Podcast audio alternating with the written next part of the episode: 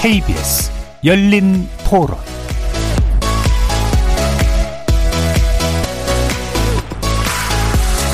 안녕하십니까. KBS 열린 토론 정준희입니다.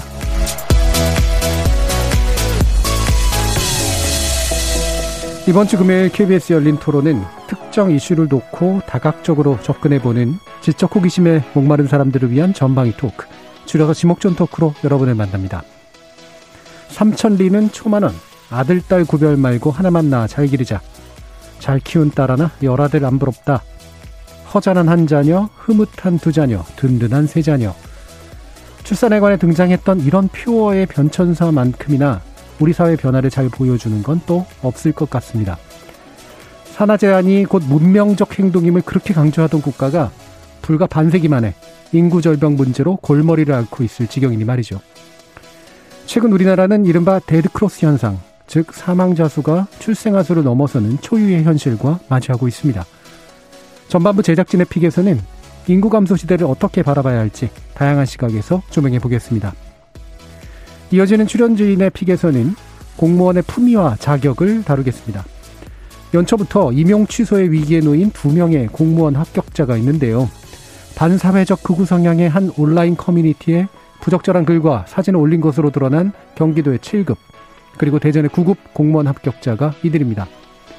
극단화된 온라인 공간에서 어느 수준으로 성향을 표출하고 행동하는 것이 공무원으로서의 결격 사유가 되는 것인지 또 이런 사례가 우리 사회에 함의하고 있는 바는 무엇인지 논의해 보겠습니다.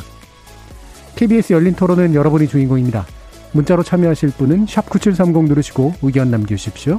단문은 50원, 장문은 100원의 정보 이용료가 붙습니다. KBS 모바일 콩, 트위터 계정 KBS 오픈, 그리고 유튜브를 통해서도 무료로 참여하실 수 있습니다. 날카로운 의견과 뜨거운 참여 기다리겠습니다. KBS 열린 토론 지금부터 출발합니다. 살아 있습니다. 토론이 살아 있습니다. 살아있는 토론, KBS 열린 토론. 토론은 라디오가 진짜입니다. 진짜 토론, KBS 열린 토론.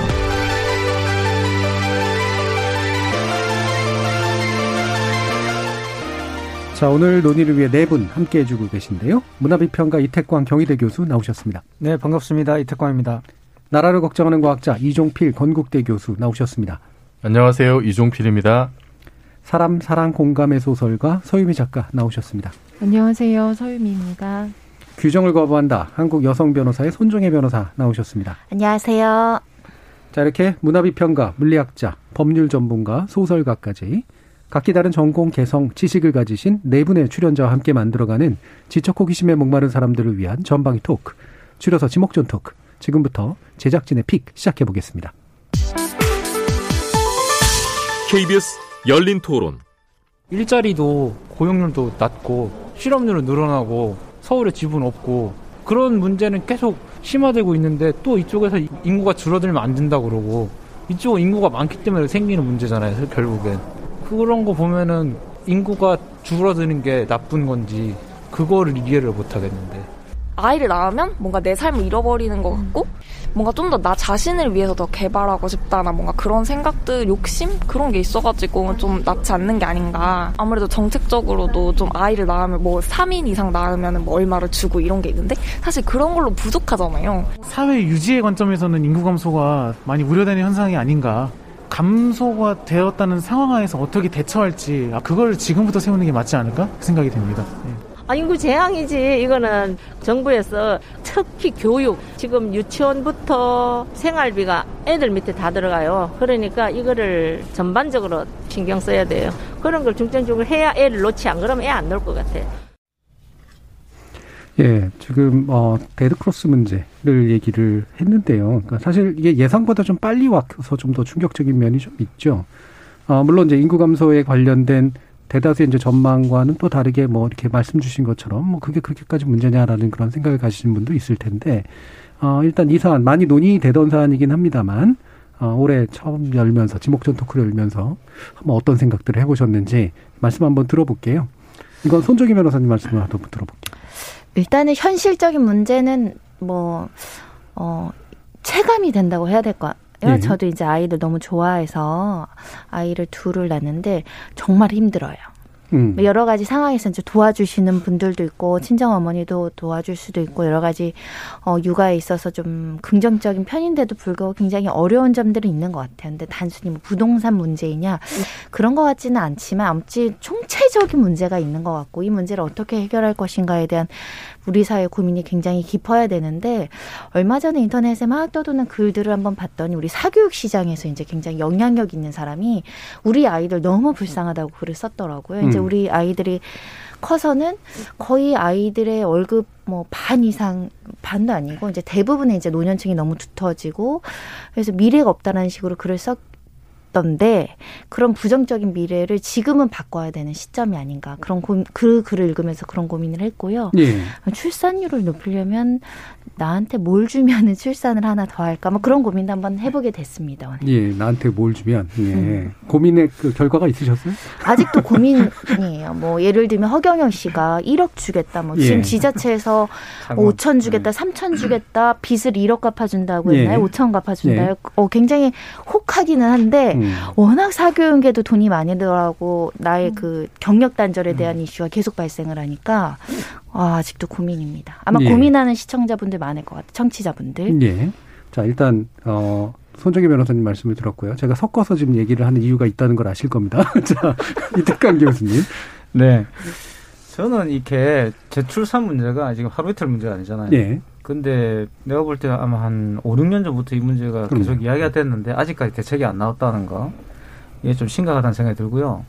저는 이런 생각이 들어요. 한국의 저출산 문제를 자꾸 출산 문제로 접근하면은 절대 풀리지 않는다라는 거죠. 이거는 지금 우리가 가지고 있는 삶의 패러다임과 관련된 거고 음. 왜그 출산이 안 되냐 그러면 너무 지금 도시 특히 대도시 수도권 중심으로 지금 집중돼 있기 때문에 인구가 음. 아까 전에 그 청취자분 중에 그 인터뷰하신 분 중에 그런 말씀을 인구가 줄어드는 게 왜 문제냐고 하시는데 음. 인구가 줄어드는 곳에서만 줄어들지 줄어들지 않는 곳은 줄어들지 않는 거죠. 네. 그게 이제 지방의 소멸로 이제 다가오고 있는 것이고 지방의 소멸이라는 것이 결국 궁극적으로는 우리 전체 균형 발전이라든가 우리가 가지고 있는 이런 그 여러 가지 이제 국가적인 문제를 강화시키고 양극화를 강화시키고 이런 문제가 있기 때문에 그렇다는 거죠. 그래서 저는 저출산 문제는 우리가 우리 삶의 패러다임을 바꾸는 방법으로 접근해야 되지 안 그러면은 왜 여성들이 아기를 안 낳느냐, 예. 여성들이 왜 결혼하지 않느냐 이런 식의 어떤 접근들을 해가지고는 저는 음. 절대 풀 수 없다고 봅니다. 그래서 어 제가 기본적으로 인구가 줄어들면 사실은 이민 이민을 받으면 돼요. 근데 문제는 뭐냐면 이민을 받는다고 해가지고 제가 말씀드렸던 어떤 이런 어떤 모순 그러니까 지방이 소멸하고 수도권으로 집중되는 이게 사라질 리가 없다는 거죠. 궁극적으로 예. 이게 일자리 문제인 것이고 좋은 일자리가 지방에 없다라는 것이고 거기에서 인구가 유지될 수 없다라는 여러 가지 문제가 있는 거잖아요. 이게 예. 해소되지 않으면 저출산 문제는 해결되지 않을 거라 봐요. 이게 굉장히 암울한 현실인 거죠. 예. 지금 이제 그 사실 인구 감소의 문제에 대해서 고민하는 이야기들을 나오는 중요한 이유는 사실은 경제적인 문제잖아요. 음. 어, 뭐, 그러니까 안 낳는 이유도 경제적인 이유가 상당히 많고, 그 다음에 낳으라고 얘기하는 이유도 경제 성장이라고 하는 그런 관점에서 봤을 때 이게 위축으로 가게 되면 심각한 이제 음. 파장들이 생기기 때문인데, 이 결국은 이제 근대 국가가 이제 인구라고 하는 관점에서 경제를 관리하면서 나오게 된 것들의 이제 역작용 음. 이제 그대로 나니까 방금 말씀하신 것처럼 자 우리 다 같이 못 살게 생겼으니까 또 빨리 한 나라 이런 방식으로 접근해서는 문제가 이제 안 풀린다는 거죠, 그죠? 자 소유미 작가님은 어떠세요? 네, 사실 가정을 뭐 이루거나 자녀를 낳는다는 거는 현재의 기쁨도 있지만 대부분 미래에 대한 거잖아요. 네. 그러니까 이 아이를 키우고 내가 가정을 이루고 나중에 뭐 함께 시간을 보내고 이 한마디로 재정적인 부분으로 자녀에게 기대려고 하는 것뿐이 아니라 정서하고 의지의 측면, 네. 사람들에게 가족을 이룬다라는 의미가 되게 다양한 걸 가지고 있는데 사실 지금 젊은 세대한테는 그런 미래의 뭐 외로움이나 의지 같은 것보다도 현재를 지나가는 것 자체가 너무 어려운 네. 것 같아요. 그러다 음. 보니까 어 일단 내가 지금 먹고 살아야 되고 사실은 이제 어 출산이라고 하는 먼 길을 가기 전에 이미 뭐 사랑을 하고 연애를 하고 결혼을 해야 하고 뭐 임신을 하고 이 이제 수많은 과정을 사실 네. 인간이 살면서 거쳐야 이제 출산을 이루고 양육을 하는 건데 이 과정 자체가 사실 계속 거세가 되고 있거든요. 일단은 사랑하 기도 어렵고 사랑을 지속하기도 어렵고 일단 결혼을 좀 안 하고 그러는데 어 우리 세대가 자라면서 그런 걸 느끼는 것 같아요. 아까 그 아이 양육비 얘기가 나왔었는데 자기가 이제 태어나서 살아보니까 사실은 그냥 대충 밥 먹고 대충 학교 다니고 대충 공부해서는 이 사회에서 경쟁력도 없고 자기가 잘 살고 있다는 느낌을 못 받는 거죠. 그러다 보니까는 내가 그렇다면 만약에 내가 아이를 낳으면 되게 괜찮은 부모가 될 수 있을까라고 했을 때 젊은 세대들한테는 사실은 자신의 부모만큼 해줄 만한 어떤 자신감도 많이 없는 상태예요. 그래서 어, 일찌감치 아예 이제 출산을 뭐, 그러니까 결혼이나 출산을 좀 포기해버리는 것도 있고요. 그래서 저는 이게 사실은 기성세대가 만든 부메랑이 돌아온다는 생각이 들어요. 그러니까 예. 우리가 그냥 태어나서 어 그냥 사실 평범하게 살아도 얼마든지 살 수 있는 환경이 되면 젊은 사람들이 이렇게 쉽게 사랑과 여러 가지 한마디로 인간으로 태어나서 할 수 있는 여러 가지들을 아주 해보기도 전에 포기하지는 않을 것 같아요. 예. 음. 참 젊은 세대들이 이제 기성 세대와 상당히 다른 입지에 있을 수밖에 없는 네. 측면에 대해서 말씀을 해주셨는데 아, 이종필 교수님은 어떤 생각을 하셨어요? 제가 그 71년생 돼지인데요. 저가 그 대입 시험을 칠 때는 수험생이 한 100만 명 됐거든요. 100만 명이었죠. 예. 그래서 그때는 이제 생각이 어 왜 이렇게 내 경쟁자가 많아. 네. 참 먹고 살기 힘들다. 음. 한 절반만 돼도 참 대학 가기 수월할 텐데 이런 생각을 했었어요. 예. 근데 그게 지금 이제 현실이 된 거죠. 지금은 수험생이 지금 50만이 채 안 되는 걸로 제가 알고 예. 있는데, 어, 그 저는 그 인구가 이제 감소하는 여러 가지 원인이 있습니다만 직접적인 원인은 사실 이제 저출산인 게 지금 수치로 드러나고 있고 그래서 올해 그 작년 이제 통계를 보면 순 감소를 이제 돌아서게 된 거죠. 네. 근데 저는 어 뭐 인구가 줄어드는 거 줄어들든지 늘어나든지 그게 그 자체가 저는 뭐 큰 문제라고 생각은 안 해요. 근데 뭐가 문제냐면은 너무 급격하게 변한다라는 네. 게 그래서 급격하게 변하기 때문에 우리가 미리 대처할 시간이 없다는 게 저는 이제 큰 문제라고 봐요. 음. 특히 이제 그 요즘 몇 년 전부터 사실 대학에 계신 분들은 다들 이러다 대학 다 문 닫게 생겼다는 이제 음. 얘기들을 직접적으로 이제 막 하세요. 그렇죠. 당연히 이제 대학은 등록금으로 돌아가니까 예. 등록금 이러다가 절반으로 줄으면 우리 다 문 닫는 거 아니야? 이제 이런 고민들을 벌써 예. 몇년 전부터 했었거든요. 근데 그게 좀 더 이제 확대가 돼서 이러다 대한민국 없어지는 거 아니야? 막 이제 이런 걱정들도 지금 많이 언론에서 나오던데 저는 인구 문제를 이렇게 좀 뭔가 그 국가주의적인 관점에서 접근하는 건 별로 올바르지 않다. 네. 그, 저, 저만 해도 우리는 민족 중에 역사적 사명을 띠고 이 땅에 태어났다고 배웠는데 저는 그런 사명 부여받은 적도 없고 국가가 국민을 위해서 존재하는 거지 우리가 국가의 존속을 위해서 살 이유는 전혀 없는 거잖아요. 네. 저, 저, 저는 이제 그런 식의 어떤 접근법은 굉장히 좀 올바른 해결책을 낼 수 없다라는 생각이 들고 그리고 어좀 이 그럼에도 어쨌든 급격한 변화는 상당히 그 여러 충격을 줄 수가 있기 때문에 그거를 좀 늦출 수 있는 완화할 수 있는 어떤 방법을 찾는 것이 좀 좋지 않느냐. 그리고 그 사실 이런 얘기들도 있어요. 그 이제 아까 그 청취자 의견도 있었습니다만 꼭 인구가 줄어든 게 나쁘냐라는 거예요. 네. 저출산과 인구 감소가 사회 진보의 귀결이고 행복 축의 결과다라는 주장도 있습니다. 음. 그래서 저는 그 내가 어떤 나의 철학, 나의 가치관 이런 것 때문에 이제 출산을 포기 한다든지 뭐 애를 적게 낳는다든지 이런 사람들도 당연히 있는데 지금 이제 사실 또 문제가 되는 게 뭐냐면은 나는 애를 많이 낳고 싶은데 근데 여러 가지 사회 경제적인 욕 요소들 때문에 강요된 비출산이 있어요. 네. 어, 어쩔 수 없이 강요된 비출산인데 그거는 좀 막아야 되는 게 아니냐. 그거는 사회 경제적인 요인으로 비출산이 강제가 됐다는 것은 그것 때문에 사실은 또 불행한 삶을 사는 거잖아요. 음. 어떤 면에서는. 예. 그래서 그 지점들을 좀 이렇게 풀어주는 정책적 노력들이 필요하지 않을까 예. 싶습니다. 방금 이제 말씀 주신 이제 어떤 일종의 강요된 음. 겉으로는 잘 안 드러났지만 네. 어, 그런 저출산의 문제에 대해서 이제 1935님 같은 분과 비슷한 의견 주셨는데 저희도 결혼 10년 차에 자녀가 없습니다. 먹고 살기 힘들어서 아이 낳을 생각을 못 하고 있습니다. 음. 먹고 살 것만 해결되면 자녀 10명도 낳을 생각입니다. 라는 음. 그런 생각을 주셨어요. 어, 그리고 이제 K78810937님이 전 딸아이가 둘인데 둘 다 아이는 낳지 않을 거라고 손주는 기대하지 말라고 하더군요. 아이를 낳지 않는 건 여러 문제가 있지만 육아가 아직 여성 중심이라는 것도 영향이 있지 않을까 생각합니다. 이런 또 말씀을 주셨는데 아, 결국 보면 음, 일단 경제적인 문제, 그러니까 경제적인 여건과 함께 이제 아이가 일단 드리는 돈과 나 여기서부터 이제 뭔가 얻을 행복 사이에 뭔가 행복은 경험되지 않았는데 드릴 돈은 명확하게 보이는 이 상황이 주는 문제도 있는 것 같고 동시에 또 이것도 이제 요즘 물론 아무리 남녀 간의 그런 문제가 줄어들었다고는 하지만 결국 출산이라는 굉장히 중요한 건 결국은 여성을 거쳐야만 하고 육아의 과정에서도 상당히 아, 문제가 좀 결합돼서 나타나기 때문에 이 중에 이제 고가 있는 것 같아요. 그래서 소혜미 작가님 사실 이런 네. 그 여성 문제에 관련된 특히나 경단녀에 관련된 네. 그런 작품을 최근에 내셨잖아요. 네. 뭔가 개인적인 경험인가요? 아니면 뭔가 취재가 어. 좀더 많이 된 그런 내용인가요? 네, 사실은 제가 결혼하고 10년 예. 있다가 아기를 낳았거든요. 근데 계획한 음. 아기를 낳은 게 아니라 저도 사실 아이를 안 낳으려고 네. 그러니까 딩크였죠. 음. 딩크였고 그리고 그냥 계속 그렇게 살 줄 알았는데 사실은 이제 아기가 생겨서 아기를 낳으면서 제가 에세이도 냈었어요. 임신 네. 출산 에세이를 내고 어 그리고 나서 이제 아이를 키우면서 소설을 쓰는데 소설 안에 저도 모르게 그 육아하는 여성에 대한 얘기들이 조금씩 들어가더라고요. 네. 그러면서 이러지 말고 그냥 대놓고 쓰자 한번 음, 음. 확 쓰자라는 조금씩 조금씩 듣고 네, 나오니까. 이번에 이제 음. 어, 약 한 400매 정도 되는 그 음. 소설을 썼어요.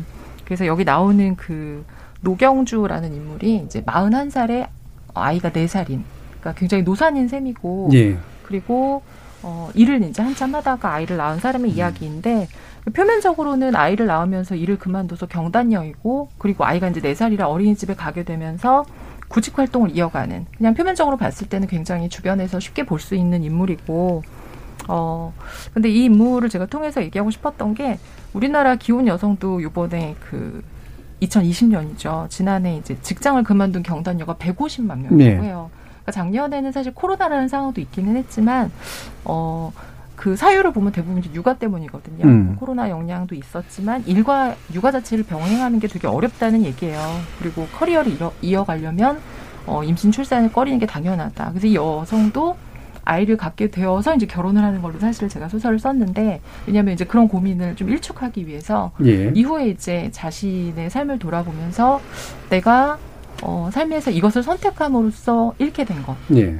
그리고 내가 잃어버린 것을 바라보면서 어디로 나갈 것인가 이제 고민하는 그래서 자기가 원래 있던 궤도에서 이탈해서 이제 새로운 궤도를 탐색하는 사람의 이야기. 네. 그래서 저는 여기서 사실 뭐 어떤 부분을 특별히 되게 비판하거나 어떤 부분을 부정하진 않았고요.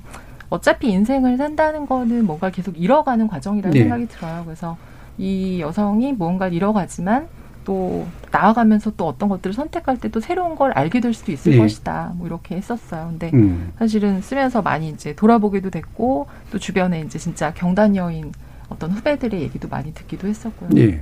음. 그래서 제목이 이제 우리가 잃어버린 것이에요. 네. 네, 이렇게 좀 인문학적인 그 제목을 약간은 냉정한 사회과학적 제목으로 바꾸면 네. 기회비용 이렇게 되거든요.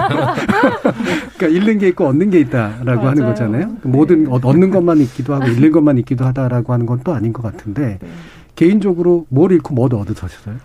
아, 음. 네, 사실 뭐 굉장히 많아요. 네. 잃은 거는 일단은 젊음,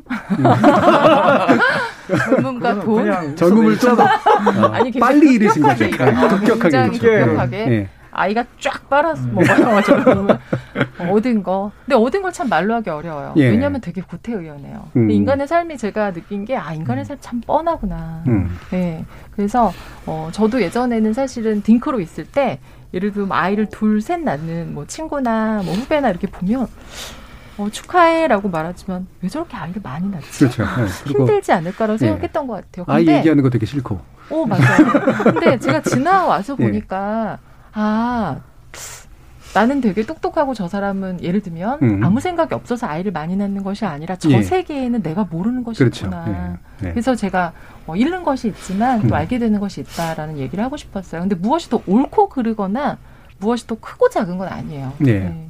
확실히 근데 그런 게 있어요. 그러니까 다자녀로 들어가기 시작하시는 분들 이게 네. 비등점이 있거든요.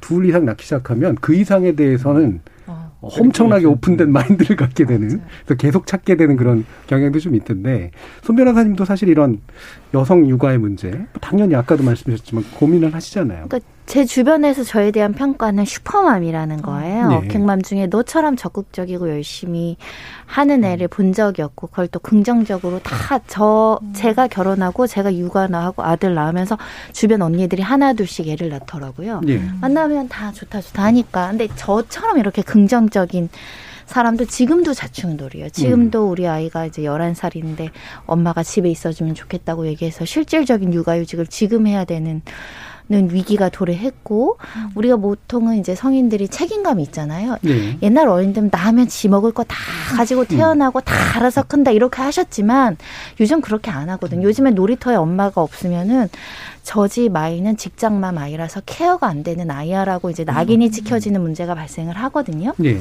그러니까 이게 이제 옛날과 지금 너무 많이 다른 것이고 제가 이제 작은 투쟁을 한번 해봤어요. 아이가 둘인데 학원도 여러 개고 학교도 있고 그런데 뭐 어린이집 유치원부터 모든 연락이 저한테 옵니다. 이제 뭐 학부모 연락처 두 개 들어가잖아요. 지정하지 않았는데 당연히 무슨 연락은 다 저에게 와. 숙제, 뭐 무슨 연락. 네, 네. 그것만 받아도 일주일에 하루에 한두 번은 이제 엄마가 이제 이렇게 해야 되는 거죠. 가만히 생각해 보니까 맞벌이 부부면 물어볼 법 하잖아요. 네. 아이에 대한 문제를 누구한테 상의를 할까요? 음. 근데 그냥 물어보지도 않아도 우리 사회는 그냥 엄마를 지정하는 게 매우 효율적인 거죠. 음. 엄마랑 네. 소통하는 게 일반적이라고 생각하는 거예요. 그래서 제가 이제 3학년 담임 선생님과 2학년 담임 선생님께 아이에 대한 문제는 첫째는 뭐 누구에게 아빠에게 둘째는 저에게 네. 이렇게 분리를 한번 해봤거든요. 음. 당황스러워하시고. 네, 저도 제가 갔을 때 엄청 당황스러워하시고. 어, 그리고 이제 문제는 네. 문제는 누락이 돼요. 아빠들이 자꾸 이게 음. 꼼꼼하지가 않아서 결국 제가 해야, 해야 네. 되고 예를 들면 선생님들이랑 단톡을 다시 만들게 되고 그러니까 결국 우리 사회에서는 엄마가 필요한 거죠. 엄마가 이렇게 음. 저처럼 이제 수평적으로 좀 업무를 분담을 시켜놨음에도 불구하고 결국은 제가 다 개입을 하게 되는 예. 그런 사회 속에서 어 이게 이제 자기 일과 병행이 안 된다거나 보조 양육 도움이라든가 가족이 없으면은 엉망진창인 거예요. 저도 엉망진창이에요. 맨날 네. 숙제 안 해가고 준비물 빼먹고 그래서 어 쉽지 않습니다. 특히 우리 학교 다닐 때는 저 우리 엄마 한 번밖에 안 오셨거든요. 저는 애 1학년 때 학교 모임이든 엄마들 모임이든 일주일에 세 번씩 잡히는 거예요. 네. 그런 시스템이에요. 지금은 네. 엄마들이 초등학교 개입해야 되는. 네. 그러니까 사실 지금 육아휴직을 몇 세 이하만 가능하잖아요. 지금부터 음. 또 피, 휴직이 필요하더라고요, 저는요. 네. 그래서 사실은 굉장히 어려움이 많다고 생각이 들어요. 그래서 저는 그래서 아이를 안 낳겠다고 하면 곧 어, 그것도 뭐 모를 수도 있어. 네. 라고 생각하죠. 음, 음. 지금 대우님이 아이 셋을 키우고 있습니다. 경제적으로 힘들 때도 있지만 행복하게 살고 있습니다. 하지만 우리 딸은 출산하지 않았으면 하는 생각이 듭니다. 이런 비슷한 그런 생각이신 것 같고. 고군분투. 예. 네, 9241님이 또 이런 얘기를 하셨어요. 그러니까 10년 전에 했던 토론을 또 하네요. 음. 결국 정부 정책의 실패 아닌가요? 인구가 국가 경쟁력인데 이러다가 나라가 없어지지 않을까 걱정입니다. 한데요. 제가 2년 동안 열린 토론 진행했는데요. 또 하는 토론 정말 많습니다. 그럴 수밖에 없는 측면인데 여기서 한번 이 부분은 짚고 싶어요. 우리가 특히 우리 세대가 기억하는 게 그런 거잖아요. 예전에 이제 그 멜서스의 인구론 뭐 이런 거 이제 얘기하면서 인구 폭발이라는 표현 썼고 함께 나오는 포스터에 늘 등장하는 게 예. 지금 막 사람들 막 지구에서 떨어지는 장면들 뭐 이런 되게 공포스러운 이미지 이런 거하고 연관이 됐었는데 이게 이제 학술적으로도 반박이 됐을 뿐만 아니라 사회적으로도 뒤집혀 버렸잖아요.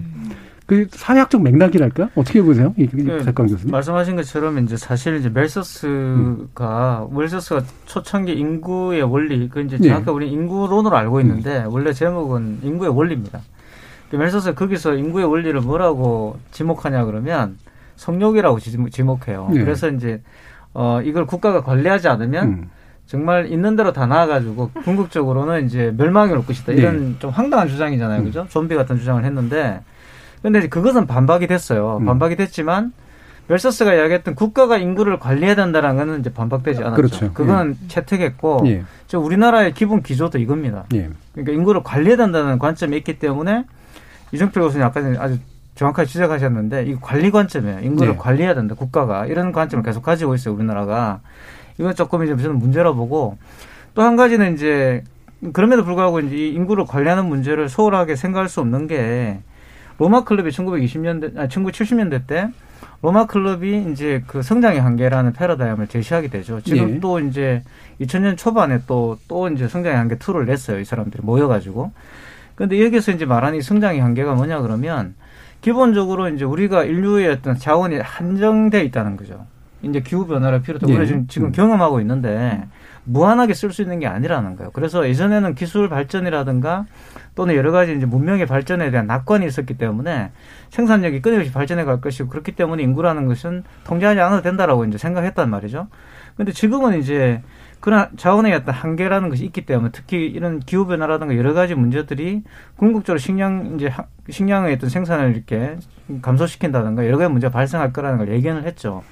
그런 관점에서 이제 인구 관리론이 이제 새롭게 좀 등장하고 있는데 저는 이런 생각이 들어요. 그러니까 이제 이런 로마 클럽의 이야기들도 결국 이제 반박이 됐는데 그것이 뭐였냐면 글로벌화를 통해서 네. 해결을 했거든요. 네. 그게 WTO고 정확하게 말하면 그 세계 무역 기구를 만들므로써 이제 한 그 민족 국가 단에서 일어나던 어, 노동 분업을 이제 국제화한 거죠. 그렇죠. 그래서 이제 뭐 예를 들어서 중국은 뭐 식량을 생산하고 이런 식으로 이제 이상적으로 말한다면 지금 뭐 그렇진 않지만 네. 근데 그게 지금 이제 팬데믹을 맞이하면서 다시 또 민족 국가 중심으로 좀 돌아가려고 네. 지금 그러고 있단 말이에요. 그러니까 굉장히 WHO가 보면 지금 존재감이 거의 없지 않습니까? 그죠? 네. 이런 것들이 국제주의 약하고 그래서 지금 올해 뭐가 긴급하게 지금 이야기가 됐냐 그러면 식량 부족에 대한 이제 이야기가 나온 거죠 지금 식량 부족에 대한 이야기가 나오고 특히 이게 지금 팬데믹 때문에 실질적인 어떤 노동들을 못 하게 되니까 식량이 이제 감소를 할 것이다라는 것이죠. 그러니까 사실 걱정은 올해 초가 아니라 이제 내년이 문제지 않습니까? 음. 내년은 이제 지금 실질적으로 작년에 이제 했던 그 감소분이 반영될 거기 때문에 내년에 곡물값이 오를 것이다라는 게 지금 그거고요. 우리 같은 경우는 지금 식량 자금률이 10%밖에 안 돼요. 음. 지금 굉장히 많이 줄어들어가지고 이랬을 경우에 만약에 중국 같은 데 가뭄이 나가지고 지금도 기후변화로 우리가 예측할 수가 없는데 갑자기 이렇게 추워지고 근데 중국에 만약 가뭄이 났다. 이랬을 때 중국의 식량이 확 줄어들면 중국이 수출 안 하겠죠. 이제 이런 문제가 실제로 실제로 이 진짜인지 가짜인지 모르겠는데 어 제가 이제 중국에 있는 저기 한그 제 친구가 지금 중국에서 먹방을 금지했대요. 중국 정부에서. 네. 그게 이제 식량의 과소비를 유발한다 그래가지고 네. 먹방을 금지. 그게 진짜인지 가짜인지 모르겠어요. 일단 그 이야기는 제가 들은 이야기고. 그래서 아니 이게 뭐지라는 생각이 들었는데 그때 상, 당히 약간 좀 뒤통수를 맞는 느낌을 예. 받았고 이렇게 된다면 이제 또 이제 인구 감소라는 문제를 우리가 또 다르게 또 봐야 되는 문제가 생기는 거죠. 음. 그러니까 일정하게 또 인구를 유지해야 되고 또 산업을 과거처럼 이렇게 민족 국가 내에서 이제 분배하는 문제가 또 다시 대두할 수도 있고 그래서 이게 아까 이종필 교수님 말씀에 제가 동의하는 게 이게 급격하게 바뀌는 것은 굉장히 안 좋은 신호라는 거예요. 네, 그러니까 네. 그리고 또 여러 가지 면에서 또 문화적인 측면이라든가 또 이렇게 산업 구조라든가 이런 것에 노령화를 또 이것이 고령화 자체를 또 수반하기 때문에 이런 여러 가지 문제들을 복합적으로 작용할 수밖에 없다고 봅니다. 그러니까 음. 학교 뭐 문 닫는 이런 문제부터 해가지고 지금 이미 지방에 있는 대학들 문을 다 닫았어요. 그 지방대가 문을 닫으면 또 학문의 어떤 규정적 발전들에 상당히 문제가 생기고 그래서 지금부터 사실 굉장히 급박하게 준비를 하지 않으면 상당히 곤란해지지 않을까 앞으로 이런 그러니까 변화에 이제 적응을 잘 못하는 탄력성이 떨어질 수가 있는 거죠. 예. 그러니까 결국 사실은 예, 그 인구라고 하는 거의 모든 면에 관련된 것들이 과학기술의 발전하고 사실 밀접한 연관성이 있는데 사실은 이제 출산과 육아가 이제 선택의 문제로 바뀐 것도 이제 굉장히 중요한 변화였었고 그러다 보니까 라이프 스타일도 바뀌고 음. 그다음 인구가 증가해도 또 먹고 살 수 있게 만들어준 또 생산력도 있었고 근데 그런데 또 보면 이제 생산력이 너무 발전하다 보니까 인간이 이제 노동을 못하게 되는 그런 상황이 또 벌어지고 되게 복잡하게 얽혀 있잖아요. 음. 어, 이종필 교수님 보시기에 이런 이제 인구의 어떤 증가의 경향 또는 감소 경향과 함께 만나면서 여기서 이제 아까도 의견 주신 분 중에는 어, 이 뭐 기술로 뭔가를 해결해야 된다라고 하시는 분들도 있고 그런데 어떻게 보세요? 이런 부분은? 뭐 일단 그 메서스가 음. 그 얘기를 한게1790몇 년인가 거의 음. 그랬던 걸로 기억하는데 음. 인구가 증가하는 거는 이게 그 기하급수 예. 그 이제 유명한 말이 예. 이제 식량증 사는 그 산술급수고 예. 이제 그런 얘기를 했었죠. 그 그러니까 인구가 늘어난 게 지금 우리 그 코로나 바이러스가 이렇게 퍼져나가는 감염 재생산 지수라는 게 있잖아요. 한 명이 몇 명을 더 전파시킬 음. 거냐. 그게 그 그러니까 증가하는 어떤 비율이 그 양 전체에 비례를 하면은 그 수학적으로 이제 지수함수적 증가로 네. 나타나요. 인구 증가가 그렇고 바이러스 증식하는 네. 게 그렇고 이제 퍼져 그 전염병이 퍼져 나가는 게 그래서 수학적으로는 똑같습니다. 네. 어 근데 이거를 그, 그래서 사실 메서스가 이제 그거를 경고를 했던 건데 이거를 그 극복을 하게 된 계기 중에 하나가 이제 20세기 시작할 때 합성 비료를 만들어요. 네. 그래서 암모니아를 이제 인공적으로 만들 수 있게 되면서 그게 1910년의 일인데 어, 그러면서 사실은 대량으로 이렇게 그 질소 비료를 이제 공급할 수 있게 되니까 식량 전산이 확 늘어나게 된 거고 20세기 들어오면서 또 뭐 녹색 혁명이니 뭐 그다음에 이제 유전자 뭐 기술이 이런 것들도 도입이 되면 사실 굉장히 그 한계 자연적인 어떤 한계를 많이 넘어서게 됐는데 그럼에도 사실은 우리가 어쨌든 이 지구에 살고 있는 한은 그 지구에서 가용할 수 있는 여러 가지 자원 에너지가 네. 무한하지 않다는 거는 이건 너무나 명백한 사실이고요. 어, 그래서 이거를 어떻게 사실은 좀 잘 어, 조정을 할 것이냐. 그 지금 인구가 호모 사피엔스라는 종이 지금 지구 전역에 이 조그만 행성에 뭐 70억, 80억 이렇게 있는 것이 과연 좀 자연 생태계의 면에서 봤을 때 네. 이게 합당한 거냐라는 얘기들이 나오고 어 작년에 코로나 바이러스가 이렇게 인류로 습격한 것이 그 대자연 가해야의 어떤 역습이다. 호모사피엔스에 대한 어떤 징벌이다. 이제 이런 얘기까지 나오잖아요. 네, 자연과학자로서 동의하시진 않으시죠? 근데 뭐 어쨌든 그 인구가 많아지고 그 뭐 자연이 많이 파괴가 되고 그래서 이런 그 밑, 예전에 접하지 못했던 바이러스들이 창궐하는 거는 그건 어쨌든 어느 정도 규명이 된 사실이긴 하니까요. 예. 그런 면에서는 그 어, 인류의 존재가 그 지구라는 행성의 생태계에 좀 교란을 많이 줬던 거는 또 사실이기도 네. 하니까요. 네. 어, 그래서 지금 그 기후 위기 문제도 그렇지만 이건 어쨌든 좀 글로벌한 협력이 사실은 굉장히 음. 많이 필요하다. 이게 그 막연하게 어떤 과학 기술이 모든 걸 해결해 줄 것이다라고 보는 것도 좀 지나친 낙관일 수가 있고 그리고 어 사실은 그그 그 우리나라 같은 경우는 제, 제 생각은 그래요. 이게 그 출산율이 이제 급격하게 줄어든 이유들이 이제 여러 가지가 있을 텐데 제가 그 통계청 자료를 보니까 그 이제 10년 단위로 이제 그 숫자들이 있더라고요. 예. 근데 이게 급격하게 줄어든 게 언제냐면은 97년에서 2007년 사이더라고요. 음, 음. 이게 10년별 단위로 보니까 예를 들어서 학계 출산율이 1.52에서 1.25로 떨어지고 그 전후로는 비슷해요 숫자들이. 예. 출생아 수도 마찬가지입니다. 97년에 67만 정도인데 2007년에 한 50만으로 떨어져요. 그래서 그 20세기와 21세기를 관통하면서 그 출산율이 급격하게 떨어진 거는 이거는 뭔가 그 시기에 여러 가지 어떤 사회 구조적인 어떤 변화가 크게 작용했다라고 볼 수 있는데 가장 먼저 떠오르는 건 사실 IMF죠. 그렇죠. 경쟁. 네. 음. 그래서 IMF가 우리가 사실 뭐 이렇게 그 어, 외환위기를 조기 졸업을 했다라고 얘기를 하는데 그 이제 거시적인 경제 지표상으로는 졸업을 했을지 모르지만 그 IMF가 남겼던 여러 가지 사회 구조적인 변화 음. 이런 것들이 아직까지도 굉장히 그 어, 심대하게 아주 사회 깊은 곳에 여전히 이렇게 좀 그 천착이 되면서 지금까지 영향을 미치고 있는 게 아니냐. 그게 예. 이제 구조의 변화였기 때문에 예. 그, 그 구조의 변화에 우리가 어, 어떻게 보면 아직까지도 좀 제대로 좀 적응을 못하고 있는 어떤 그런 예. 결과가 아닌가 생각됩니다. 예. 지금 참고로 또 1935님이 또 의견 주셨는데 먹방 금지는 사실입니다. 참고로 전 중국에서 유학을 오래 했고 현재도 중국 간 일을 하고 있습니다라고 해서 사실 확인을 좀 해주셨네요. 어, 그리고 이제 이종필 교수님 아까부터 이제 계속 또 얘기를 해주시는 게 결국엔 음, 우리가 인구에 대한 어떤 지나친 확장 내지 축소 이 둘 사이에서 뭔가 급격한 변화를 좀 급격하지 않은 것으로 만들어내기 위한 뭔가 노력이 필요하다라는 쪽에 이제 좀 더 초점이 맞춰 주시는 것 같은데 그런 의미에서 이제 우리가 국가가 인구를 지나치게 관리 관점에서 봐야 되지는 않지만 또 책임져야 되는 또 역설적인 상황들이 있는 거잖아요. 그래서 여러 가지 정책들이 좀 나오는 건데 지금 보면 공공사인님은 아이를 몇 명 낳느냐에 따라 인센티브를 얼마 주기보다는 아이 한 명까지는 고등학교까지 매달 백만 원씩 지원하는 게 더 확실한 방법 아닐까요? 음. 둘이고 셋이고 떠나 하나만이라도 나올 수 있는 정책이 필요합니다라는 의견 주셨고요. 또 8902님은 이런 말씀 주셨습니다. 형편이 어려운 부부들이 아이를 낳지 않으려는 이유 중에는 자신의 아이가 당할 차별이 두려운 것도 좀 있습니다. 모두가 내 아이라는 마음으로 아이들을 대해야 미래가 미래의 내 아이가 사는 세상도 살기 좋은 세상일 겁니다. 이런 것도 또 의견을 주셨습니다. 그러니까 단순히 도, 돈의 지원만은 또 아니라는 그런 말씀이신 거죠. 어, 그럼 뭐 대책은 뭐 여러 가지로 좀 고민되고 있습니다만 뭐 아까 얘기했던 어, 여러 가지 지원금 사례 중에 뭐 제천시 같은 경우는 이제 부채 탕감 사례까지 있고요. 창원도 이제 최근에 이제 그런 얘기를 했었고 전남 영광구는 현금 지원을 했는데 또 그래도 합계 출산율을 1위에 오르는 뭐 나름대로의 성과 같은 것들도 좀 보여주고는 있습니다.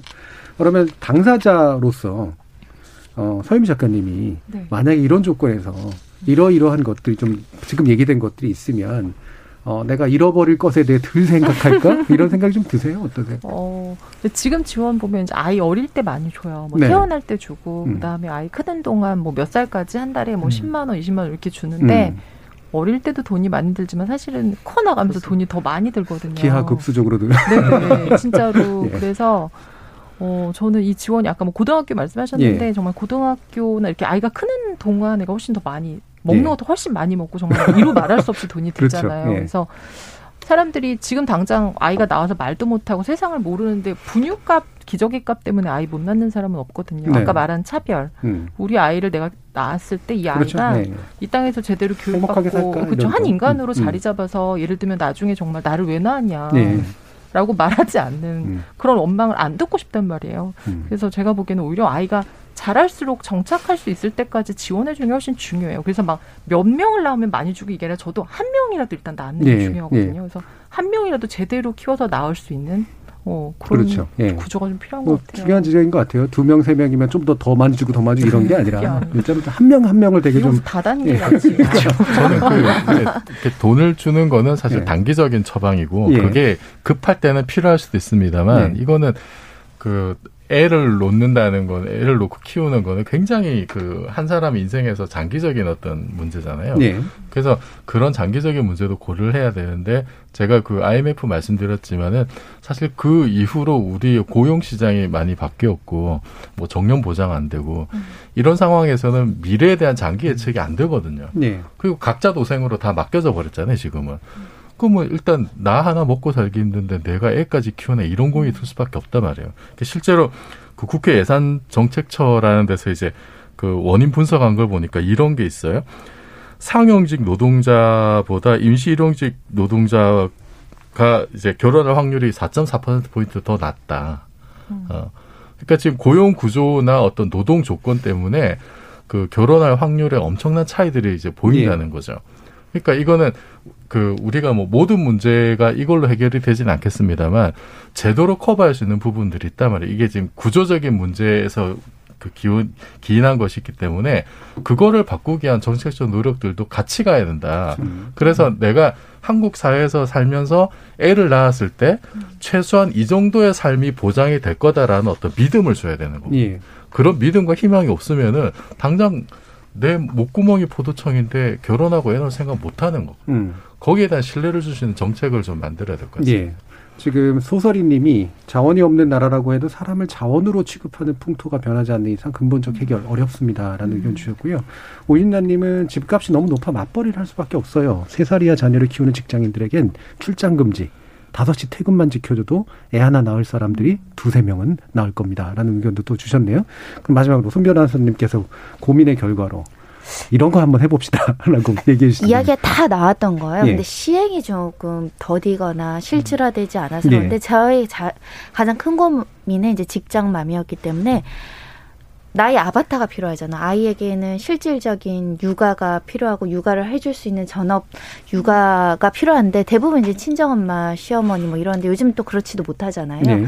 그러면 결국 보육과 교육이 실질화돼야 되는데 그 보육이 그냥 맡아주는 정도가 아니라 정말 진심으로 요즘에 학대가 키워든데 사실 어린이집에서 종종 들리는 얘기는 그렇죠. 신체적인 학대가 없더라도 아이들이 방임될 수 있다라는 이야기를 하시는 분들도 있거든요. 좋은 네. 선생님들이 훨씬 많지만은 그런 면에 있어서 사실 나는 보육교사의 처우라든가 교육적인 수준이라든가 이 복지 서비스를 굉장히 늘려줘야 된다고 생각하거든요. 예. 그래서 예를 들면 어 우리 지금 초등학교 교사 그 임용할 때 굉장히 까다롭게 꼽죠.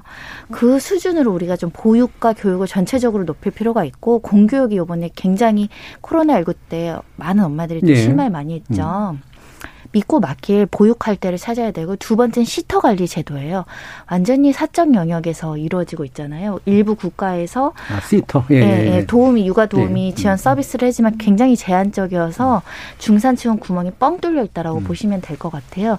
그래서 엄마의 아바타를 적극적으로 국가가 개입해서 관리해주고 질적인 서비스를 보육과 교육 현장에서 늘려줘야 돼. 그러면 음. 엄마들이 이렇게 사교육 안 하거든요.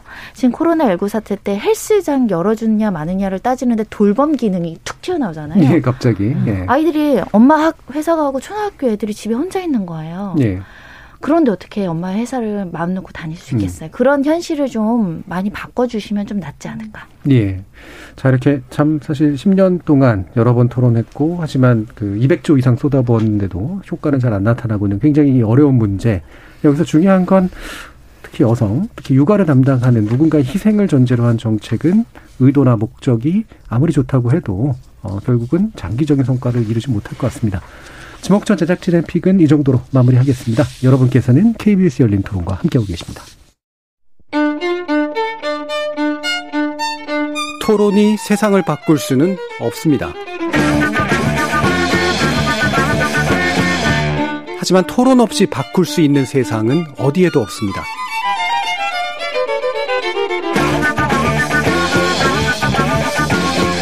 세상의 선한 변화를 갈망하는 당신.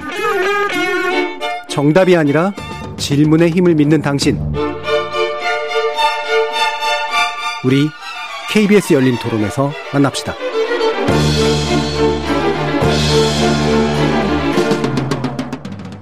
성적인 그런 걸 좀 올렸다 뭐 이런 걸로 돼 있는데 물론 그 사람이 도덕적으로 잘못한 건 맞지만 조사를 해보고 뭐 죄가 있으면 법률에 맞게 처벌하는 게 맞고 법률에 어긋나는 죄가 없으면 그걸 공무원 자격을 뭐 정지시킨다든지 퇴직을 한다 시킨다든지 그런 건 옳지 않은 것 같아요. 활동 내역에 대한 그런 내용을 보면은 그런 분한테 공무를 맡긴다는 것 자체가 국민으로서는 좀 불안한 것 같아서 공무원이라는 것 자체가 국민들의 세금으로서 이제 일을 하는 사람들이다 보니까 표현의 자유는 일반적인 국민이랑 공무원이랑 면접이랑 좀 다르게 적용이 돼야 된다고 생각을 해요. 보통 시험을 보고 면접도 보잖아요. 면접에서 조금 더 그런 인성을 판단하는 거에 조금 더 높여주면 이런 사람이 걸려지지 않을까요? 공무원이잖아요. 사회적 무리를 일으키면 거기에 대한 처벌은 받아야죠. 근데 뭐 일배를 한다는 게 글쎄요. 이게 사회적 무리를 일으킬 만한 건가 잘 모르겠어요. 저. 공무원이니까 이제 일배 출신이거나 성추행 전력이나 그런 게 있으면 안 되겠죠. 공무원은 엄격한 잣대가 필요하니까 그런 면에서는 표현의 자유를 누리고 싶으면 공무원 안 하면 되죠. 지적 호기심에 목마른 사람들을 위한 전방위 토크. 문화비평가 이태광 경희대 교수, 물리학자이신 이종필 건국대 상호교양대 교수, 서유미 작가, 손정희 변호사 이렇게 네 분과 함께하고 있습니다. 자, 2부 그 출연자의 픽을 손정희 변호사님께서 택해 주셨는데 뭐 방금 들어봤지만 이제 공무원에게는 얼마나 표현의 자유가 필요한가라든가 품격 뭐예요? 공무원의 품격, 공무원은 음. 과연 우리가 이제 직업 선택의 자유에서 어떤 이치를 음. 가지고 있는 사람들인가 한번 고민해 볼 필요가 있는데 폭설에 또 공무원분들 뭐 하느냐 이제 국민들 질타도 있었고 네. 코로나 19때 그래도 공무원들이 이렇게 밤새도록 음. 노력해 줘서 고맙다 이런 이야기도 있었는데 이 당사자들은 사실은 누군가 뭐 사찰을 해서 이 사람들을 누군가 고발해서 문제가 발생한 게 아니고 특정 커뮤니티 사이트에 본인 이 스스로나 공무원 합격했습니다 인증을 하면서 이제 이게 네. 논란이 됐고 본인이 쓴 글이 이제 표시가 되다 보니 그거를 본 사람들이 과연 이런 사람들이 대한민국에 세금 받는 공무원으로서의 품위가 있느냐 이런 문제로부터 시작했는데요. 설명을 드리면은 일단 일간 베스트라는 회원 7급 공무원 이제 경기도에서 합격한 사람은 어 글을 좀 봤더니 이제 성희롱적 표현이라든가 자기가 미성년자랑 성관계를 했다 뭐 유인해서 모텔을 네, 가거나 네. 뭐 이런 성적인 어떤 일탈 행동에 대해서 굉장히 자, 올렸다라는 것이고요. 네. 그 과정에서 뭐 장애인을 비하했다라는 뭐 논란도 있고 여러 가지 현행법에서도 좀 지, 저촉될 만한 소지가 있는 어떤 행동을 했다라는 여러 가지 글이 올라왔다라는 것이고 그래서 바로 이재명 경기도지사가 이 부분에 대해서 철저하게 조사해서 관련 사실이 있으면 공무원 그 합격 취소하겠다 자격 상실 안건으로 올리겠다라고 이제 강경 대응의 입장을 이제 밝히기도 했고요. 이런 일이 있고 나서 이제 어 대전의 구급 공무원에 합격한 한 사람에 대한 청원글이 또 올라왔습니다. 이 청원글은 본인이 수년간 이 사람을 봐왔는데 야구 갤러리라고 합니다. 이 사람 특정 걸그룹 그 걸그룹은 미성년자라고 하고 15세, 16세, 17세 그러니까 청소년이죠. 이 청소년들을 쫓아다니면서 수년간 악성 댓글 하는데 신체 일 정 특정 부위나 이런 것들을 뭐 비하하거나 뭐 하는 식으로 성희롱적 댓글을 악성 댓글을 굉장히 많이 남겼던 사람이다. 이런 사람이 공무원이 돼서 국민 혈세를 뭐 축내는 것은 자시할 수가 없어서 이런 청원글을 썼다라고 이제 글을 올리면서 대전광역시에서도 이제 이런 부분에 대해서 이제 뭐 대, 대응을 마련해야 될 것 같은데 시민들 의견은 좀 반반인 것 같습니다. 일단은 두 개 다 어, 조사에 착수했고 특히 대전 사건은 지금 고발돼서 구청에서 수사 의뢰에 대해서 지금 수사 중인 것으로 보이거든요. 그래서 어 이런 일들은 어 예를 들면 사기업에서 어떤 사람이 이런 행동을 했다고 해서 어 사기업에 합격한 걸 취소할까 이런 고민은 좀 적을 것인데 공무원이다 보니까 우리 사회에서 가지고 있는 공무원에 대한 어떤 품위 유지라든가 도덕성 윤리성에 대한 높은 기대감이 있는데 이런 부분에 대한 질타들이 많이 나오고 있는 상황입니다. 예. 지금 K79994925님이 이태강 교수님 반갑습니다. 전주교육청에서 강의 감명 깊게 들은 소소당 책방지기입니다라는 말씀 주셨네요. 어, 이게 띄어쓰기가 잘 안 돼 있어서 소소당 책방지기인가 소소당 책방지기인가 했는데 네, 책방 이름 그렇겠죠? 예. 이태강 교수님한테 그래서 자연스럽게 넘기면서 이른바 어, 극우적 반사회적 성향을 가진 분들에 대한 전문가시잖아요. 단연간 추적해 오신 결과로서 이 사안 어떻게 보시나요? 사실 참 이게 우리 큰 문제인데요. 네. 저는 뭐 일단 일단 논란의 여지가 없다 봅니다. 이거는 공무원은 안 된다고 저는 생각을 하고요. 음. 왜냐하면 제 세금을 쓸 거기 때문에 제 세금을 그런 분한테 주고 싶지 않아요. 음. 그건 일단 국민으로서 그건 불가능하다는 생각이 들고 그리고 또 한 가지는 어, 일간 베스트는 사실 어떻게 보면 이제 금방 말씀하셨던 그런 비하 발언이라는 게 이런 걸 하는 놀이터예요. 네. 거기서 노는 거는 뭐 자기들끼리 그렇게 놀겠다? 그렇게 자기들이 본인들이 주장을 하고 있는데 어, 그렇게 노는, 노는 것에도 어느 정도 저는 룰이 있다고 봅니다. 그게 네. 뭐냐 그러면 이분들은 자꾸 이거 표현의 자유라고 말을 하고 있는데 어, 이거는 명백하게 표현의 자유 항목을 찾아보시면 법으로는 어떻게 되는지 모르겠지만 표현의 자유라는 그 항목들이 서구에서 자유주의적 가치로 발전해 온 데는 명백하게 있죠. 그게 뭡니까? 강자가 불평등, 그러니까 그 약자들에게 하는 표현의 자유는 제약한다는 게 있어요. 네. 그러니까 그게 모든 공리주의의 핵심이죠. 그러니까. 네. 홉스로부터 해서 로커까지 음. 모든 공리주의 핵심은 약자 차별 발언들을 제한하는 것이 표현의 자유라는 겁니다. 그냥 약자에게 마이크를 준다는 거야. 그러니까. 네. 왜냐하면 강자들은 항상 마이크를 음. 갖고 있으니까 걔네들은 굳이 뭐 마이크를 어 그거 할 필요 없죠, 그죠? 뭐 따로 이렇게 규정을 만들어 제한할 필요가 없을 정도로 많이 가지고 있죠. 이거는 왜 이 개념이 나왔냐 그러면 유럽 같은 데서 이제 군주, 그러니까 군주 제어가 이제 대항하기 위해서 나온 개념입니다. 그러니까 그렇기 때문에 이거는 약자를 보호하는 개념이에요. 음. 절대 내 마음대로 이야기를 해도 국가가 나를 보여준다 이런 건 아니라는 거죠. 예. 그건 정말 우리나라에 뭔가 오해되고 있는 것이고 주로 이 표현의 자유를 한국의 보수 언론들이 주로 사용해가지고 저는 이렇다는 생각이 예. 들어요. 그리고 또 뭔가 이렇게 그 한국에서 권력을 가지신 분들이 이 표현의 자유를 많이 활용하셔가지고 그렇죠. 상대방을 비난한다는 이런 데 네. 많이 써먹었죠. 그러다 보니까 이게 자꾸 자꾸 오해를 불러일으키는 것 같은데 저는 이 주장을 계속 한 저도 한 10년 했어요 이 주장을 네. 표현의 자유는 절대 그런 게 아니다. 네. 일베 같은 경우도 오해하는 게 그거죠. 그러면 노는 건 좋은데 그것이 공개적인 장소에서 공개돼 가지고 어떤 특정한 약자들이나 특정한 어떤 집단들에게 피해를 입히게 되면 안 되는 거죠. 그러니까 네. 내가 예를 들어서 네오나치다 이거예요. 베를린 그 독일에서. 근데 이분들이 자기들끼리 몰라요. 뭐 만나 가지고 이렇게 사적으로 뭐 그런 이야기를 한다든가 이런 것까지 우리가 제재할 수는 없겠지만 그런 어떤 유태인을 비하한다든가 이민자를 비하한다든가 무슬림을 비하하는 내용을 공개적으로 이런 어떤 인터넷에 올린다고 했을 때 어떤 일이 벌어지겠습니까? 당연히 그는 국가가 개입해서 어, 이렇게 그 제재를 하게 돼 있고요. 심지어는 유럽 같은 경우는 어느 정도냐 하면 거기에 자기 퍼스널 컴퓨터에 저장돼 있는 내용까지도 다 사실은 로그 파일을 열어봐 가지고 네. 제재를 합니다. 그런 문제가 발생하면은.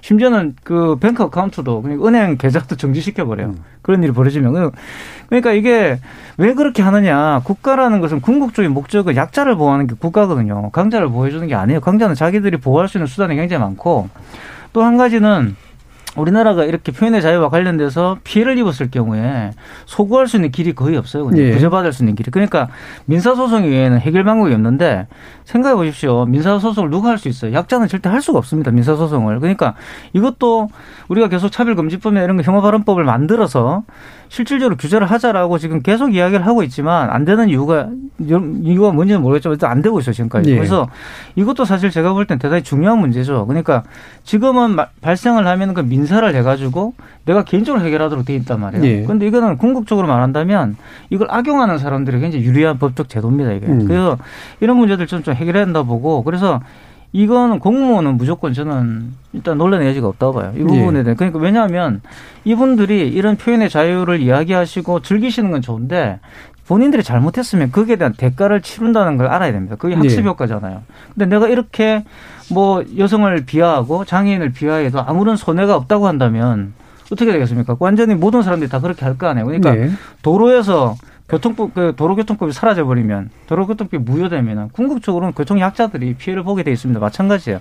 이런 어떤 법들이 작동하지 않게 되면 궁극적으로 그 사회에서 약자들이 피해를 보는 거죠. 이거를 국가가 안 바로잡아준다. 그리고 그 국가의 기관이라고 할 수 있는 공무원이 이런 사람들이 된다. 이거는 좀 아니죠. 그러니까. 네. 그러니까 이 분야의 강자한테 발언권을 넘겼더니 굉장한 발언들이 쏟아져 나왔습니다. 화가 분노가 있네. 네. 굉장히 중요한 이제 그 부분을 짚어주신 것 같아요. 결국엔 모든 표현이 자유가 아니라 책임도 져야 될 뿐더러 특히나 이제 약자에게 가해지는 폭력을 표현의 자유로 어, 옹호하는 것, 굉장히 이제 착오다라는 건데 실제로 어, 이분들이 이 사람들이 하는 일들이 이제 바로 그 약자에 대한 혐오 표현이라든가 실제로는 거의 폭력에 가까운 어떤 것들을 이제 하는 거잖아요. 그럼 이제 한번 생각해 볼 필요는 있을 것 같아요. 이게 어느 정도까지를 이제 우리가 요즘 하도 이제 뭐 그 인사위원회, 징계위원회 이런 거 열리면 또 뭐 소송 가고 막 법원에서 뒤집히고 이런 일들이 많으니까 법적 절차성을 살려야 될 것인가라는 부분에 대한 한 가지 좀 논의가 좀 필요한 것 같고 또 한 가지는 그렇다면 공무원이라는 신분은 일반인들에 비해서도 훨씬 더 그것에 대한 자격 요건이나 표현의 자유 관련돼 있어서 더 큰 어떤 책임이나 이런 것들을 주어져야 하는가 이 부분일 것 같은데 일단은 법적인 건 좀 짚어주세요, 송 변호사님께서. 일단 지방 공무원 임명론법에 따르면은 일단 어떤 범죄로 처벌되지 않는다고 하더라도 품위 손상의 어떤 어, 소지들이 있다고 한다면 임명을 취소할 수 있다. 그런데 그 품위 위반의 정도가 무엇이냐 이게 네. 이제 이걸 확정하는 게 굉장히 이 사건은 중요하고요.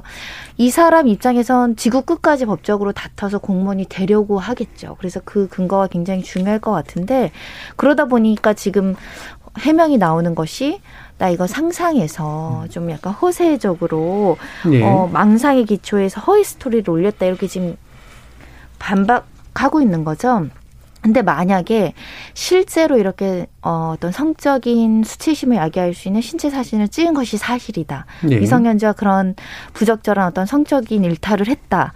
요것만으로도 범죄로 처벌할 수 있잖아요. 그렇죠. 네. 네 그러다 보니 어, 만약에 범죄가 성립하면 당연히 임명 취소될 것 네. 같고요. 음. 근데 이게 진짜 다 허구다. 그러면 음. 진짜 표현의 자유 한계에 들어가는 거죠. 네. 공무원은 일배 가입 못하냐, 거짓말로 이렇게 하, 해도 되느냐, 이게 취소에, 임명을 취소할 만한 사유냐, 그냥 징계, 뭐 예를 들면 정직에 끝난다던가 할 것이냐에 대한 법적 다툼이 커질 것으로 보여서 우리 사회에서 공무원이 가지고 해야 되는 윤리 의식에 대한 어떻게 보면 기준이 될 수 있는 사건이라고 생각이 들어요. 예, 일단 이제 뭐 사실 유럽 같은 경우는 이것만으로도 범죄적 그렇죠. 행동이 되는데 그게 허구든 사실 사실이든 간에 근데 허구로 밝혀진다고 하더라도 이제 그게 표현의 자유의 한계 안으로 들어오느냐 마느냐의 문제가 될 거 아니에요. 근데 최성훈 님이 이제 표현의 자유 주장하시는 분들 일배 내용 한 번만 보면 그런 주장 못 합니다. 일배 표현은 정상적인 표현이 아닙니다. 표현이 아닌 폭력입니다. 이런 말씀 주셨는데 자, 표현의 자유에 가장 이제 뭐랄까요? 그 범주 안에 있어야 하시는 작가로서 아무리 허구래도 예. 어떻게 생각하세요? 네, 이런 분들이 네. 막 이런 거 올리고 나서 음. 뭐 사실이 아니다, 네. 스토리를 지었다 이러면 굉장히 소설가로서 참 그쵸. 참담하죠. 네. 어, 아까도 나왔지만 이분들이 하는 대부분의 그 발언들이 정상이 아니라는 것도 저 좀 이해하겠는 게 이렇게 약간 가끔은 뭐라고 말하는지 읽을 수 없는 네. 자기네들끼리 어떤 용어를 막 만들어서 쓰기도 음. 해요. 쓰기도 하고 그리고 어, 사실은 대부분 성적인 비하. 예. 그렇죠. 그러니까 사실은 품위라고 하는 것이 굉장히 아주 포괄적인 범위일 텐데 어, 이런 표현의 자유라 이런 포괄적인 걸 떠나서도 이분들이 하는 대부분 건 다 사실 정해져 있다고 보여져요. 네. 약자에 대한 비하 그리고 특히 성적인 비하들이 많고요. 근데 저도 어 각각의 직업에 요구되는 도덕성이라는 게 있다고 생각이 들어요. 예를 네. 들면 우리가 교사에게 원하는 게 있고 음. 그리고 어, 뭐 정치인에게 원하는 게 있고, 그리고 또 글을 쓰는 사람에게 원하는 게 있고, 어, 의사한테 또 원하는 게 있거든요. 공무원에게 사람들이 원하는 것도 그런 것 같아요. 어, 이 사람들은, 어, 일반인 사람들의 예를 들면은 굉장히 중요한 정보를 관리하는 일들을 한단 말이에요. 예. 저번에 엠번방 때도 그 공무원이었던 사람이 예를 들면 주소 조회하고 이래가지고 예, 찾아가고 이런 일이 있었는데 충분히 악용할 수 있고 그리고 이분들이 어 나중에 이제 더 고위 공직자가 됐을 때 어, 지금도 이제 고위 공직자들의 성범죄가 굉장히 많이 나오는데 이런 일들을 저지르지 말라는 법이 없거든요. 근데 이분도 그 아까 그 해당 공무원이 그 해명하는 글을 올리면서 뭐라고 말했냐면 어, 자기가 어, 행복한 날을 보내고 있었는데 사태가 이렇게 커질 줄 몰랐다. 그리고 이렇게 큰 시련이 닥칠 줄 몰랐다라고 말을 해요. 근데 예.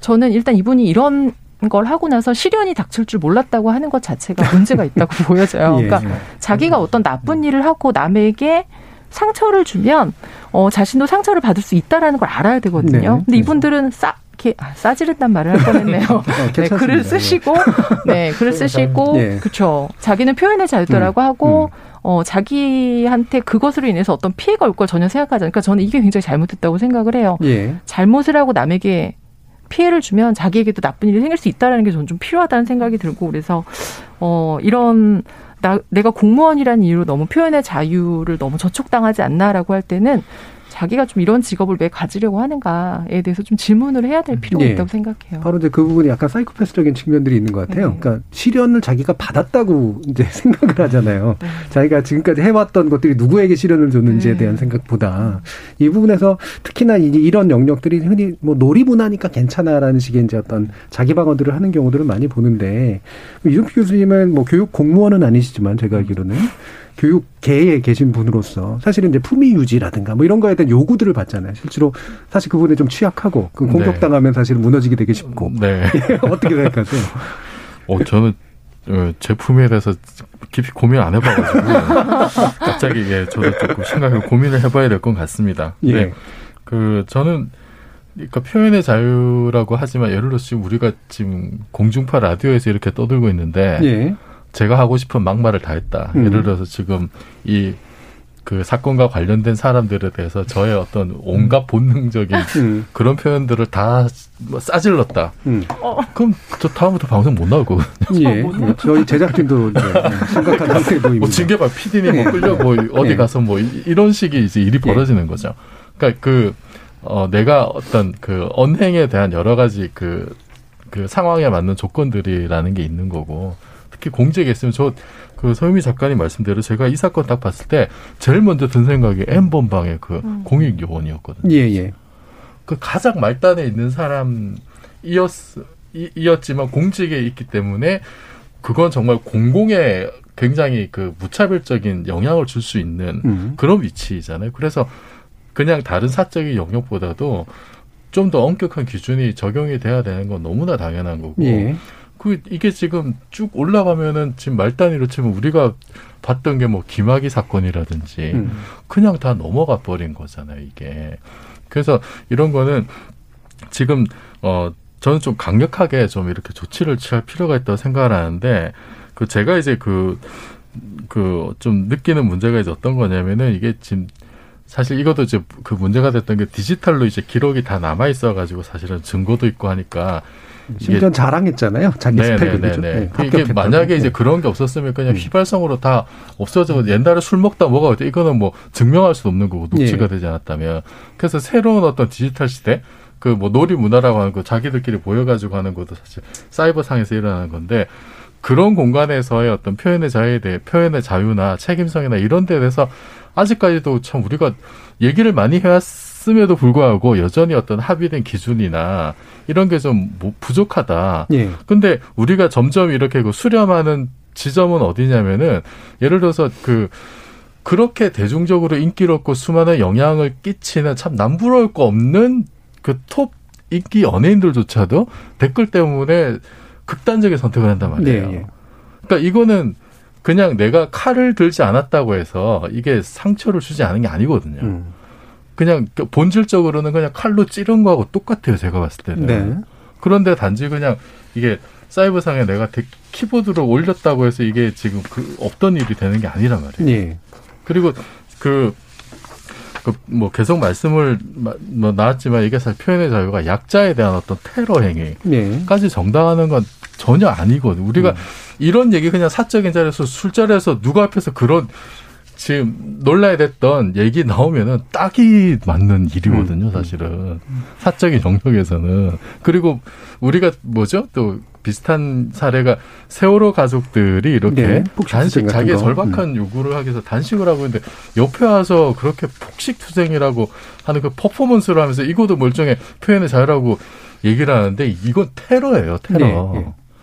그래서 저는 여기에 대해서 아직까지 좀 합의가 합의가 지금 모아지고 있는데 여전히 좀 이렇게 그 정리가 되지 않은 부분들이 있는 것 같아요. 네. 그래서 좀 이런 사건들을 계기로 해서 좀 그 우리가 새로운 디지털 환경으로 완전히 전환되는 과정에서 좀 이게 빈 구멍들이나 이런 음. 걸좀 많이 좀 잘 메웠으면 좋겠습니다. 예. 그럼 이태강 교수님 뭐이 분야에 대한 또 단연간 연구리하신 입장에서 들어가도 보셨을 텐데, 그러니까 이게 이제 자랑하잖아요, 친구들이. 음. 그러면서 특히나 막 의사 된 거, 의사 자격증 음. 보여주고, 뭐 서울대 보여주고, 뭐 이런 음. 식으로 이른바 스펙 자랑들을 하면서 사실은 꼬리가 잡힌 그런 케이스인데 이런 심리, 그리고 그걸 놀이문화라고 생각하는 어떤 것 음. 어떻게 해석을 해야 될까요? 그러니까 이제 일베가 어떤 곳인 일간 베스트가 어떤 곳인지를 한번 가보세요. 가보시면 네. 이제 아실 수 있는데 네. 사실 뭐 예, 조금 가보시면 뭐 제 이름 검색해보면 제 이름도 많이 나옵니다. 진짜요? 공적이죠. 예, 항상 욕을 하고 네. 있죠 저를. 근데 네. 어쨌든 어, 또 뭐 욕먹을 것 같은데 어쨌든 음. 뭐 그게 왜 그러냐면요. 거기가 그 일간 베스트의 분위기가 있습니다. 예. 그 분위기가 뭐냐 그러면 말 그대로 이제 본인들을 찌질한 사람들이라고 생각해요. 네. 본인들이 잘난 사람들이 아니라 찌질하다. 그이 사회에서 어떤 뭔가의 음지에 기생하는 우리가 어떻게 보면 나름대로 치면은 이제 이 자기 자신을 굉장히 비하하는 자기 비하적인 어떤 그런 공간이에요, 네. 우리가. 그렇죠. 그래서 사실 말씀 앞 우리가 앞 주제에서도 이야기했지만 한국 사회가 굉장히 경쟁적이잖아요. 음. 그런 경쟁적인 것 속에서 자기가 살아남았다라는 것을 어떻게 보면 좀 과시하는 그런 것도 그게 네. 있는 거예요.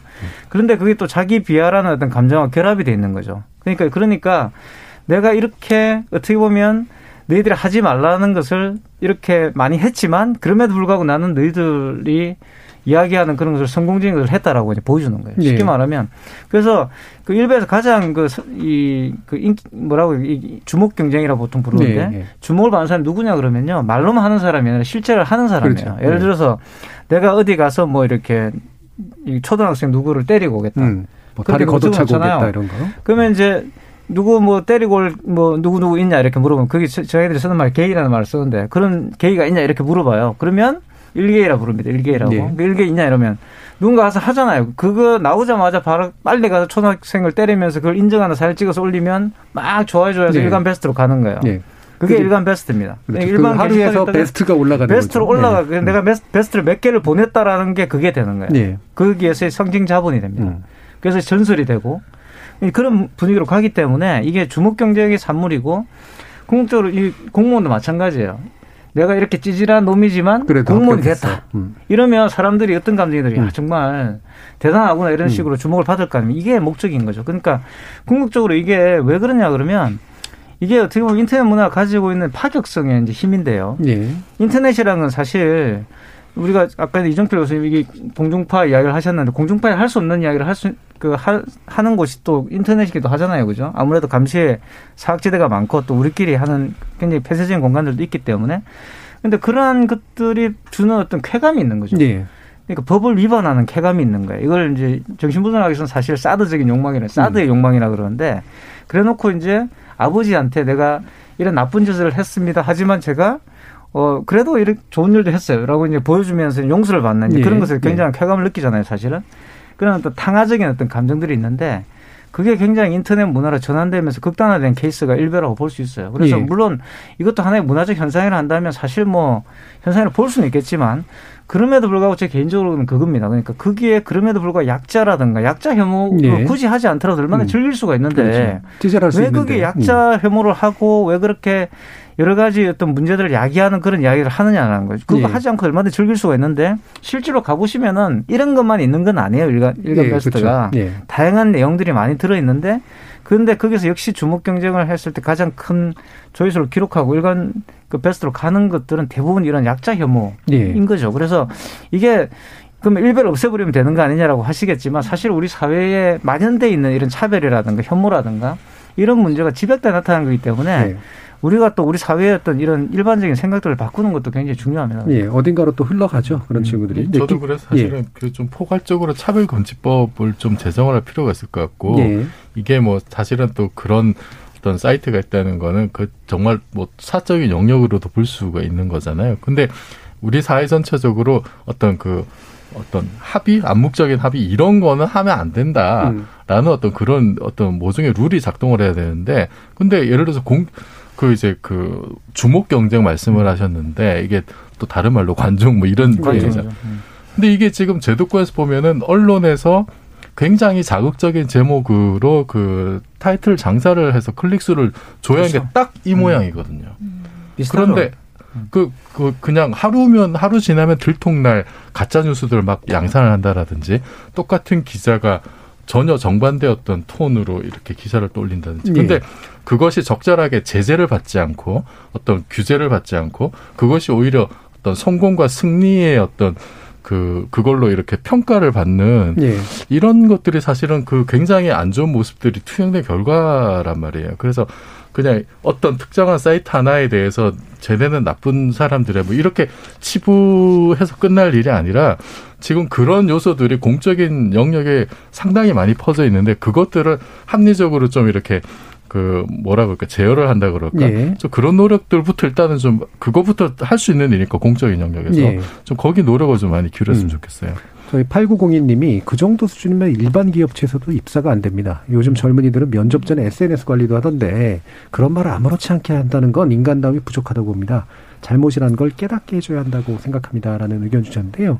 어, 관련해서 그러면 뭐손 변호사님께 다시 여쭤야 될 것 같은데 이 품위 유지에 관련된 규정. 근데 공무원들이 사실 이 부분이 사생활을 좀 자기들의 지나치게 제약한다. 공무원이 뭐 엄청난 어, 계급도 아닌데 이런 식의 어떤 좀 시대착오적으로 너무 많은 것들을 요구하는 것들은 맞지 않다라는 이제 그런 태도들을 좀 가지고 있다라고 좀 들었어요. 뭐 나름대로 이해가 가는 면은 있는데 어, 어떻게 생각하십니까? 그러니까 공무원들과 국민들의 괴리가 굉장히 커지고 있다고 생각하는 네. 게 국민들이 대부분 이제 공무원 나란이라는 녹 먹는 사람에 대한 음. 신뢰와 존경이 있었는데 어느 순간 사회가 산업화되고 경쟁적으로 되고 먹고 살기 힘들어지면서 옛날에는 공무원으로 가시는 분들이 사명감이 있고 돈은 예. 못 벌어도 중요한 일을 한다라는 자긍심이 있었는데 요즘 취업 준비생들은 안정적이어서 오히려 또 음. 돈을 돈도 나쁘지 않다라고 해서 가다 보니까 이 사명감과 국가에 대한 헌신 또는 뭐 국민에 대한 봉사의식이 좀 결여된 측면이 있어 음. 보이고 실제로 설문조사를 했더니 이 품위 유적 규정 10명 중 9명은 공무원들이 폐지해야 된다라고 네, 네. 얘기를 했다라는 것에서 공무원들이 가지고 있는 자긍심도 낮아진 거 아니냐라는 음. 생각도 들고 사회 일반에서 공무원에 대한 신뢰와 존경도 떨어지고 있는 거 아니냐 음. 그런 생각도 들어서 이런 일탈 행동들이 나오는 것 같아요. 공무원이 얼마나 품위 있는 직종이라는 걸 이 일베 회원이 몰랐던 게 아닐까라는 예. 생각이 들어서 양면적으로 좀 노력도 해줘야 될 것 같아요. 민원인들 너무 공무원들 힘들게 하시는 분들 많죠. 뭐 우리 세금 가지고 저쩌고 네. 하시면서 네. 그런 것도 없어야 되지만 공무원들 스스로도 이런 문제에 대해서 굉장히 강경하게 대처하면서 공무원 스스로 품위 있는 우리는 음. 굉장히 중요한 일을 하는 거다 실제로 맞고요. 네. 그렇게 해주면 좀 이런 괴리들이 사라지지 않을까. 음. 그러니까 이 품이라는 게 막 엄청나게 높은 수준의 인격을 얘기하는 게 아니라 사실은 그 직업에 가지고 있는 힘에 걸맞는 어떤 책임의식 음. 이런 거라고 볼 수가 있는데 아까 이태경 교수님도 지적해 주신 것처럼 그 힘에 대해서 인지하지 못한 채 어, 자신을 아주 일반인이나 되게 수준 낮은 정도의 어떤 권한으로 생각하는 그런 경향 같은 것 이런 것들도 우리가 좀 다시 한번 짚어봐야 될 것 같습니다. 자 오늘 어, 지목전 토크 두 가지 주제 가지고 의견 나눠봤는데요.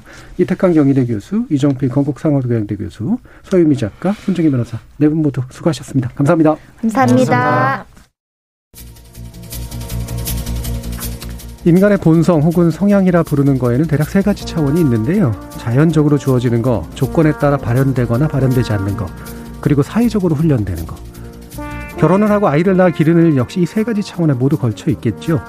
때문에 결혼, 출산, 육아를 자연적 본성으로 당연시 하기만 하거나 심지어 도덕적으로 강제하는 건 부당할 뿐만이 아니라 현실적으로도 많습니다. 가능한 많은 분들이 결혼해서 육아에 흐르는 비록 힘들지만 세상 무엇과도 바꿀 수 없는 그 충만한 경험을 공유할 수 있길 바라지만 그 역시 개인의 자발적 선택이고 그것에 이르는 사회적 조건을 만드는 건 우리 공동체의 몫이라는 걸 잊지 않았으면 합니다. 지금까지 KBS 열린 토론 정준이었습니다.